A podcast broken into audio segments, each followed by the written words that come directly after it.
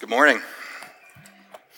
It is a great day to be here, to be in the house of the Lord. I am thankful that you are here, thankful that you are with us this morning. Um, go ahead and let you know if you've not been with us, we are currently walking through the epistles of John. We are currently in the midst of First John chapter 2, which is where we will find ourselves again this morning, uh, starting in verse 12. But uh, before we get there, I want to start um, with something just a little bit different this morning. You see, I'm a student of history. I love to read history, I love to study history. And um, as I was preparing for this message, I came across um, so just some really interesting uh, stuff about history. You see, sometime between uh, the years of 309 to 408, or perhaps even 423 AD, there was a famous Christian writer, a famous Christian preacher um, in northern Italy, and his name was Maximus of Turin.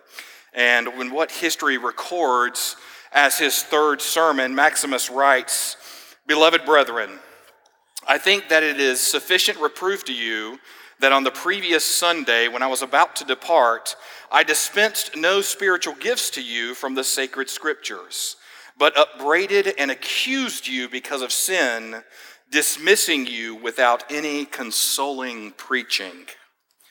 Now, these were clearly powerful words from a very powerful teacher, a very powerful writer. But what's interesting to note is we really have no idea what it was that he said in his second sermon because we don't have that sermon in written form. So we don't know what he said to the congregation at that time.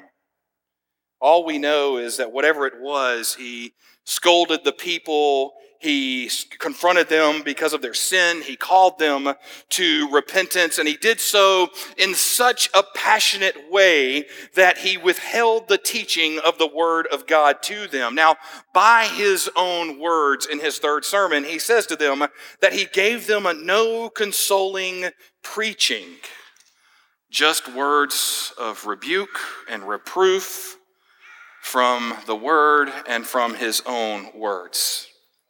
Now, you may be asking this morning, Pastor, why are you telling us this story? Well, if you have been with us the past two weeks when it comes to what we have already read, this is exactly what John has done to this point in 1 John chapter 1 and 1 John chapter 2. You see, John has challenged his readers and the believers of his day about the complexities of how we know that we are in faith versus how we know when we are not. And so far, his text has been one of rebuke. He has called people out for either their sin that needs to be repented of, or he has rebuked them for not living in a way that is in accordance with God's own word. So it's safe to say that at this point, John has been very direct and John has been very harsh up until this point in our letter.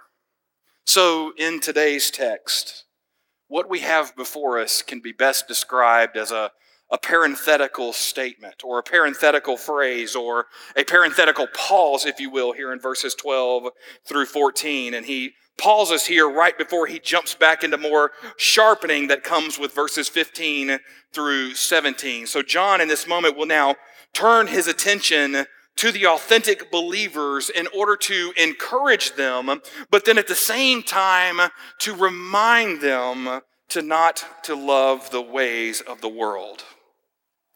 So, in our text this morning, what we have from John is John is clearly writing words that matter. And as we're going to see from our text today, these words also apply to us today. So if you have your Bibles, and I hope you do, I would encourage you to turn with me to 1 John chapter 2. We will begin reading in verse 12. And once you have found your place there, if you can and you are able, I would invite you now to stand in honor of the reading of the Word of God. Now again, this is John writing in 1 John chapter 2, beginning in verse 12. John writes, I am writing to you, little children, because your sins are forgiven for his name's sake. I am writing to you, fathers, because you know him who is from the beginning. I am writing to you, young men, because you have overcome the evil one. I write to you, children, because you know the Father. I write to you, fathers, because you know him who is from the beginning. I write to you, young men, because you are strong and the word of God abides in you, and you have overcome the evil one. Do not love the word or the, uh, the world or the things in the world. If anyone loves the world, the love of the Father is not in him. For all that is in the world, the desires of the flesh, the desires of the eyes, and pride of life, is not from the Father, but is from the world. And the world is passing away along with its desires. But whoever does the will of God abides forever. Let's pray together. Father God, we come before you right now thanking you for this day, and we thank you for this time and for the opportunity that we have now to just spend these next few moments in your word. Father, we thank you for the opportunities to pray your word. We thank you for the opportunity to sing your word, to hear your word spoken. And Father, we pray now in these next few moments as we sit and learn from your text, God, we pray that you and you alone would be glorified. So, Father, prepare our hearts and our minds for your truth today. And God, we pray that you and you alone would be glorified. Jesus, we love you. We thank you for loving us. Thank you for desiring us. Thank you for delighting in us. And God, we pray that you would be glorified in this time. For it's in your precious and holy name we pray. Amen. Thank you. You can be seated. Now, if I could, to set the scene for you, John is now going to focus his attention on the true believer, on the authentic believer. And he's going to use this particular passage both to encourage the believer, but also to begin challenging them to separate themselves from worldly love and also worldly living. And so John teaches us that if we love Christ and we desire to follow Christ, then we must not fall in love with the things of the world. Rather, our love and our devotion should be first and foremost be given to God the Father, who has given us all that we need and all that we could ever desire. And so, as we look again in our text in verses 12 through 14, John opens this passage by giving us six I am writing or I write statements that are beautifully structured, they're rhythmic, and they're also poetic. Now, as we can see in verses 12 through 14, John addresses a very specific audience when he calls them children, fathers, and young men. Now, with each of these groups, he gives them two statements of encouragement that they are now to remember. Now, if you're reading this passage, you may be wondering why would John reference the believers in this way? You see, as we've already talked about back in 1 John chapter 1, John loved the local church. John loved the body of believers. John loved the people that he was able to shepherd. And so John has in mind all believers at this particular point. You see, he was sharing this passage, sharing this text specifically for the new believer, for the mature believer who is a leader within the church, and then also the young believer or the young leader who is in the throes of spiritual work and also spiritual warfare. So let's look at each of these groups in more detail to see what it is that John is teaching to them. Our first group, John says, I am writing to you, children. We see them mentioned in verses 12 and 13. Now, John begins with the group that can best be defined as new believers, those who have recently found faith in Jesus Christ. And he first says to them, Your sins are forgiven. Now, in this passage, John reminds the believers that their sins are forgiven not because of anything that they have done, not because of their appearance or their preference or their style or their motivation, but rather their sins are forgiven because of the person and the work of Jesus Christ our Lord. You see, Jesus is the one who cleanses us from our sin, and it is Jesus, as we talked about last week, who has now become the advocate and atonement for our sin. Now, John's going to take this message one step further by not only reminding them that their sins are forgiven, but he then tells them that they now know the Father. Now, we may look at this as believers today and say that this is already a known fact, but don't miss the beauty that is found within the simplicity of this statement. You see, knowing God the Father is no small claim. Knowing God the Father is not some sort of consolation prize to our faith in Jesus Christ as Lord. You see, because of what Jesus Christ has done, we now know the Father and He knows us. And therefore, the game ends here. There is no need for a consolation prize. There is no need to now see what is behind curtain number two. You see, when we think about God the Father, do we understand that it's God the Father who provides and it's God the Father who protects? Do we understand that it's God the Father who nurtures and it's God the Father who nourishes? You see, God the Father will never stop loving us because he will not abandon his adopted. Now, I love what J.I. Packer says about this point. He says, if you want to judge how well a person understands Christianity, find out how much he makes of the thought of being God's child and having God as his father. If this is not the thought that prompts and controls his worship, his prayers, and his whole outlook on life, it means that he does not understand Christianity very well. So at this point, we have to ask ourselves how well do we know God the Father? When was the last time we came together for the purpose of praising God for the fact that we went from being an enemy of God to now we are adopted into the family of God? How often do we reflect on the fact that God has given us all that we need and He alone is the reason why we gather for worship? We move from there and we see our second group that John mentions.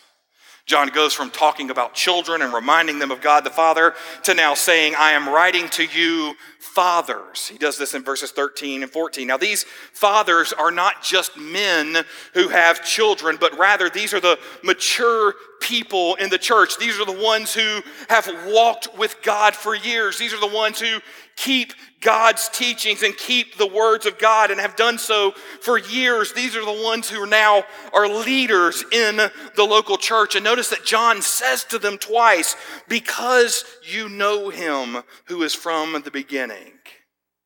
Now, again, yes, John says this twice. Yes, these statements are identical. However, don't miss the truth that John is teaching us this morning. You see, here is a reference that Jesus Christ is the incarnate Logos or the incarnate Word of God. You see, John is reminding the leaders that it was Jesus who has been around from the beginning, and thus Jesus has always existed. Now, John is acknowledging the beauty that exists in knowing Jesus Christ as Savior and Lord and knowing that He was from the beginning. Now, like we said last week, the more we know, the more we love. The more we love, the more we desire to know. And so, what John is doing here is he's actually affirming the growth of the leaders in the church. It's almost like John is saying, We now know in an abiding and a permanent relationship the one who has existed before all of creation. And he is the same one that we see in the Gospels. You see, John, by making this statement, is now affirming what he's already written in John 1 1 and again in 1 John 1 1 that Jesus Christ was there he was always there. And he was there from the beginning. Now, it is the mature believer or the leader who should know this truth all too well. In fact, at this point, in reminding these fathers that Jesus Christ was there from the beginning, John is reminding them that, hey, as believers in Christ, as mature believers in Christ, you need to be disciplined in your life. In other words, you need to be spending so much time with Him and with the Word that this truth of knowing that Jesus was there from the beginning should be second nature for you. And therefore, you should be the one who continues to grow in discipleship and continues to seek and desire personal growth in your life. Now, don't mishear John. John is not saying in this moment that it's only the fathers who now know Christ. You see, the children knew as well. However, for John, in speaking to the fathers, he is encouraging them with a truth that is not the first thing learned for the believer. Rather, it's a truth that we ultimately come to understand as we continue in our walk and as we continue to grow in our faith. And so we have to ask ourselves at this point how are we doing and how are we growing in our faith? Do we truly rest in knowing that Jesus Christ has been around from the beginning? And since Jesus Christ has been around from the beginning, we know that Jesus will still be there in the end. Does his word assure us of that fact. And as believers in Christ, who recognize the love of God, who recognize our desire to grow in Christ because of our love for Christ, do we now desire to grow in our faith as well? Now, John moves from there to our third group. And John now says, I am writing to you, young men. He says this in verses 13 through 14. Now, these young men actually represent the group that is in the prime of their lives. These are, these are the ones who are working hard, they are serving even harder, and they realize that they are in the midst of spiritual warfare. And so, John gives them three phrases. He says, You have overcome the evil one, you are strong, and the word of God abides in you. Now, I don't know if you've read this passage much, but I've gone back and read it uh, quite a few times. And the first thing that comes to mind when I think of John, speaking of young men, as I go back to uh, just days of, of being a football coach and that pre-game vibe that tends to happen in football. Now, I know there's not a lot of sports people in the room, but just bear with me for a moment when it comes to pre-game. You see, in football and pre-game, the guys go out, they warm up, and then they go in the locker room. And the reality is, most of us don't know what happens in the locker room at that point, okay? I'm going to go ahead and tell you, it's really quiet quiet. There's a lot of Gatorade and water being passed around, some orange slices, and then all of a sudden the head coach walks in and the players come up and take a knee. It's like if you've ever seen that movie Rudy, it's kind of got that vibe to it. They all come take a knee around the coach, and then all of a sudden the coach gives some impassioned speech in order to motivate the guys to get ready for battle that's going to happen on that Friday night. I'm going to go ahead and tell you, I had the privilege of working with an incredible coach who gave the greatest motivational speeches before a game. I'm going to go ahead and tell you, his speech had nothing to do with what we were about to do on that football field, but as a coach, even I was ready to run through a brick wall. Now, at the same time, I'm going to go ahead and tell you, too, it became really clear to me as a coach that whether we would win or lose was based on the pregame speech. And I remember joking with our head coach about that. I'm like, hey, look, we're going to win or lose this game based on that last five minutes and what you say to the team. So this is a good team we're playing. Make it count because this has been a bad week of football practice. But I've got to tell you, I'll never forget the time that he came to me as we were getting done with warm ups. And the coach came to me and said, Pastor, I need you to do me a favor tonight. I need you to motivate these kids with the word of God in such a way that they are ready for war. I have never felt more pressure in my life to teach the Word of God. I went through every Old Testament scenario of every battle imaginable. I started envisioning Joshua like it was a Hollywood movie and thinking about every war that he went through. And I thought, in some way, we're going to be able to tie Joshua into what it is these kids were about to go through. And we were going to motivate them for the task at hand. Well, when we look back at our passage here, John, in speaking to these young men, he is wanting to keep them motivated for the battle that is at hand for them. He is wanting to keep them motivated for the spiritual work and the spiritual warfare that they are now in the midst of. And so we can really break down John's words into three different parts. John says, Because God's word abides in you, you are now strong.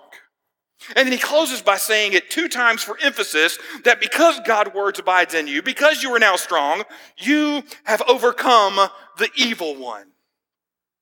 You see, these warriors of Christ have now been reminded of the game plan provided by the Word of God that will bring about the beating that is coming for the devil and his evil minions. You see, when we abide in Christ, when we hide His Word in our hearts, when His Word is hidden within us, it's in that moment that we are strong. And when we are strong in Christ Jesus, then we will overcome the temptations of this world and we will overcome the devil himself. You see, John reminds us that we have all that we need in Christ Jesus. We have all that we need in his word. And so let's, like John would say, let us remain, let us abide in his word today. So we have to ask ourselves as believers in Christ, not only gathered corporate believers in Christ, but also in our personal lives, how are we doing at remaining or abiding in the Word of God? Do we realize today that we are in the midst of spiritual warfare? And the one weapon that we need, the one weapon that God has given to us, the one weapon that makes us strong, is hopefully the one weapon that you have brought with you today and you are carrying right now, and it's the Word of God. Now, I'm going to go ahead and tell you, I'm going to give a spoiler alert to our graduates, okay? I don't know if any of you peeked at your gift yet, but it's a Bible okay? If I just ruin that moment for you, sorry, I'm not sorry. You have the Word of God with you. Carry it as a weapon, study it, use it, know it. Use it for a rebuke, reproof, encouragement, edification. Use the weapon that God has given to you. And there's a reason why we give Bibles as gifts. It's not because we're a church, okay? Pastor Corey and I did not sit down last week or the week before that and say, hey, we're pastors. We need to give the graduates a gift. What's a great gift to give them? Oh, I know, a Bible. Why? Because we're pastors. No. You were given Bibles because we believe in the Word of God. We believe in the inerrancy of the Word. We believe that as people of God, we should desire to know God. And the best way we can desire to know God is to know His Word. It's why we believe in singing the Word of God. It's the reason why we believe in praying the Word of God. It's the reason why in worship there is scripture reading that glorifies the Word of God. And it's why we believe in sitting under the teaching of the Word of God. Anything beyond that, I'm not sure is of God. You see, we should desire to know the Word. So I want to go ahead and say to you today, if you have been here the past two weeks listening to 1 John chapter 1 and the beginning of chapter 2, and you've been really discouraged by the words you've been hearing, maybe, maybe over the past week you've been discouraged by what's happening around the world. Maybe you're frustrated by the confusion that's coming from the CDC over whether or not you should be vaccinated, over whether or not you should wear a mask, or, or you're heartbroken and hurt over what's happening in the Middle East right now, or you're just confused about the political climate of our country and where it is that we're going. Maybe you're just discouraged and confused and hurt in all of that. Well, then my hope and my prayer for you today is that you were able to find comfort in the Word of God, particularly in the Word that John has given to us today. You see, in the Word of God, which is Christ Jesus, we know that we can and we will overcome. Now, John moves from there into verses 15 through 17. And he moves from providing a word of encouragement to now John gives the believers a word of warning. You see, John's word of warning here is the world. In fact, he references the world six times in our passage. Now, again, just to note, the world that John is referencing here is not the created planet, nor is it the people on said planet. Rather, John is addressing a worldview perspective that can best be characterized by the following phrases the desire of the flesh, the desire of the eyes, and pride of life. Now, more on that in a moment.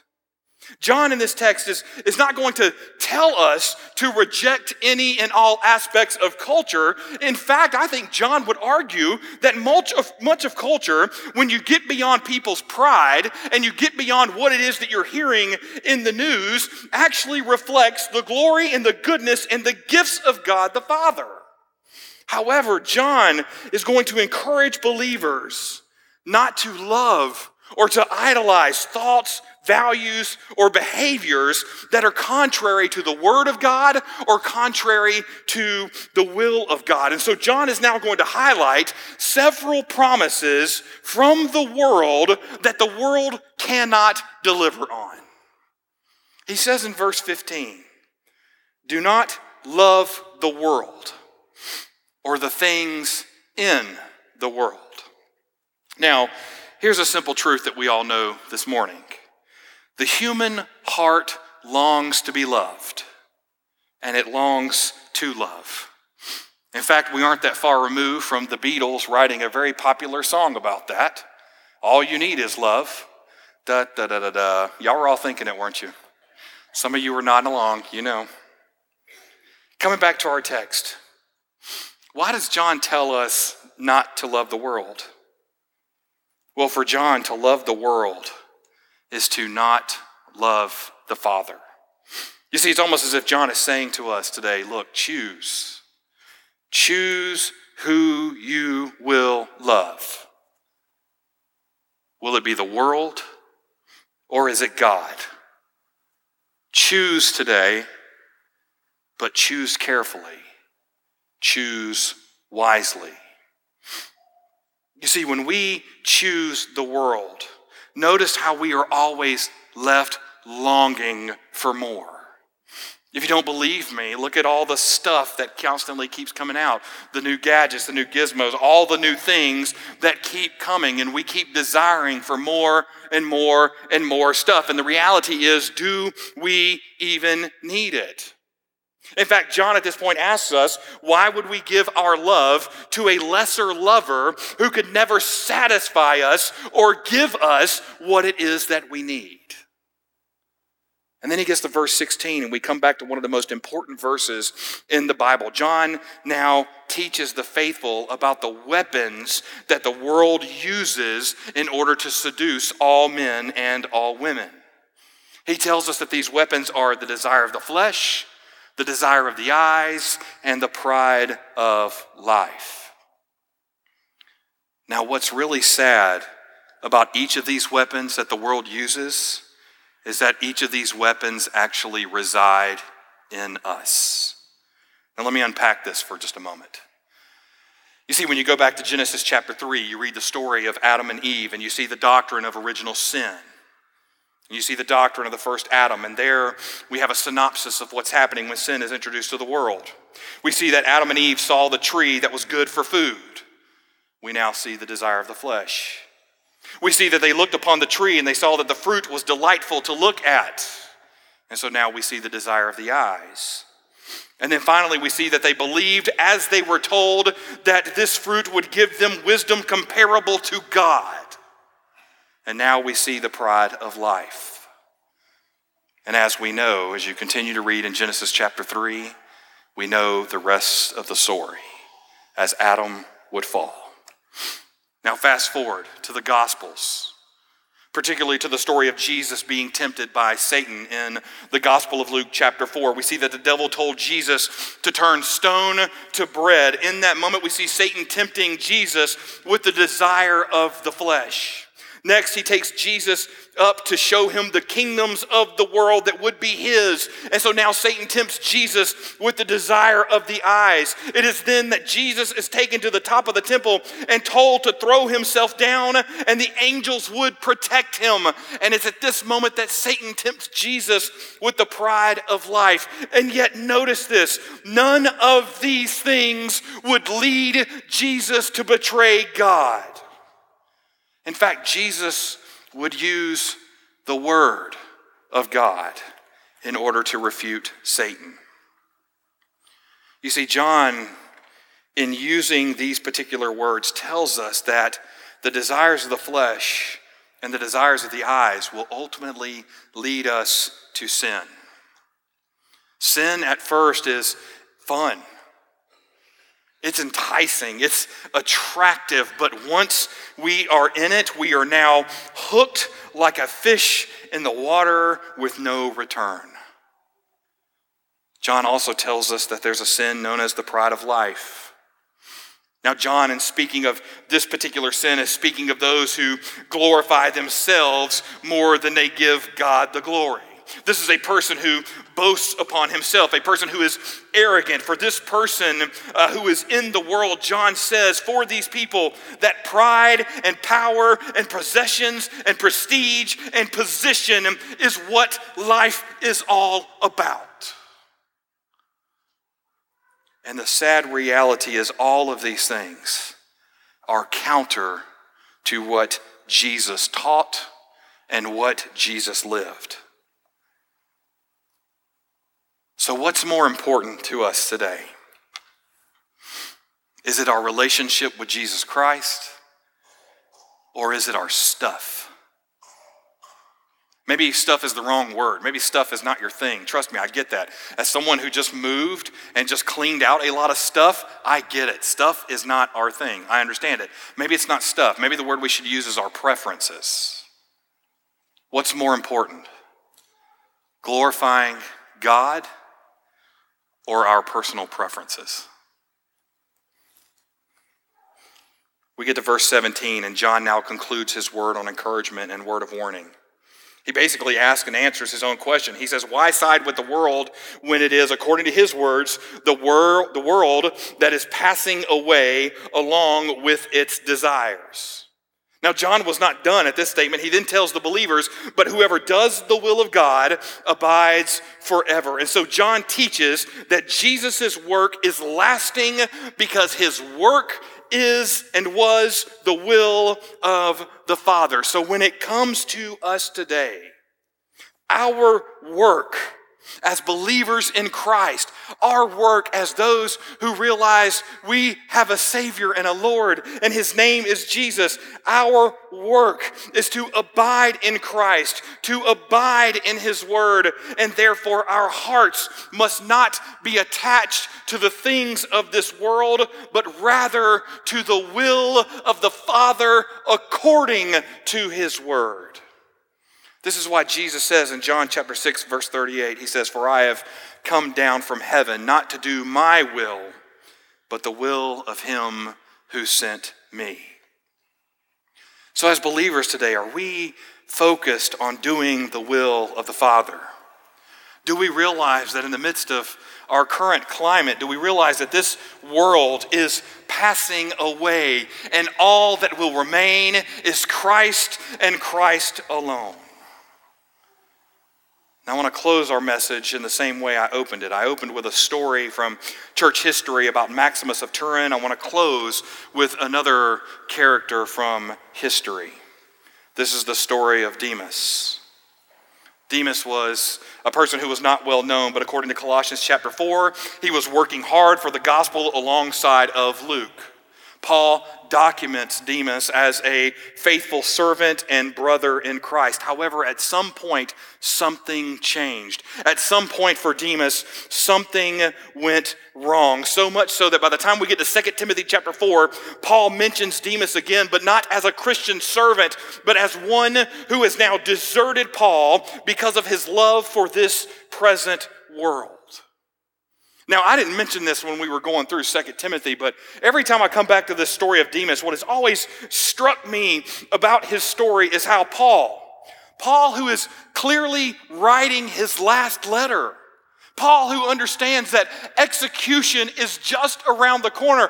Paul, who understood that he is days, maybe even hours or, or, or, moments away from being executed. Paul, who's fixing to face execution, would still take the time to speak of the one who abandoned him for the love of the world. I got to tell you, when I read this passage in 2 Timothy chapter 4, I can almost hear the pain in Paul's words as he writes about Demas.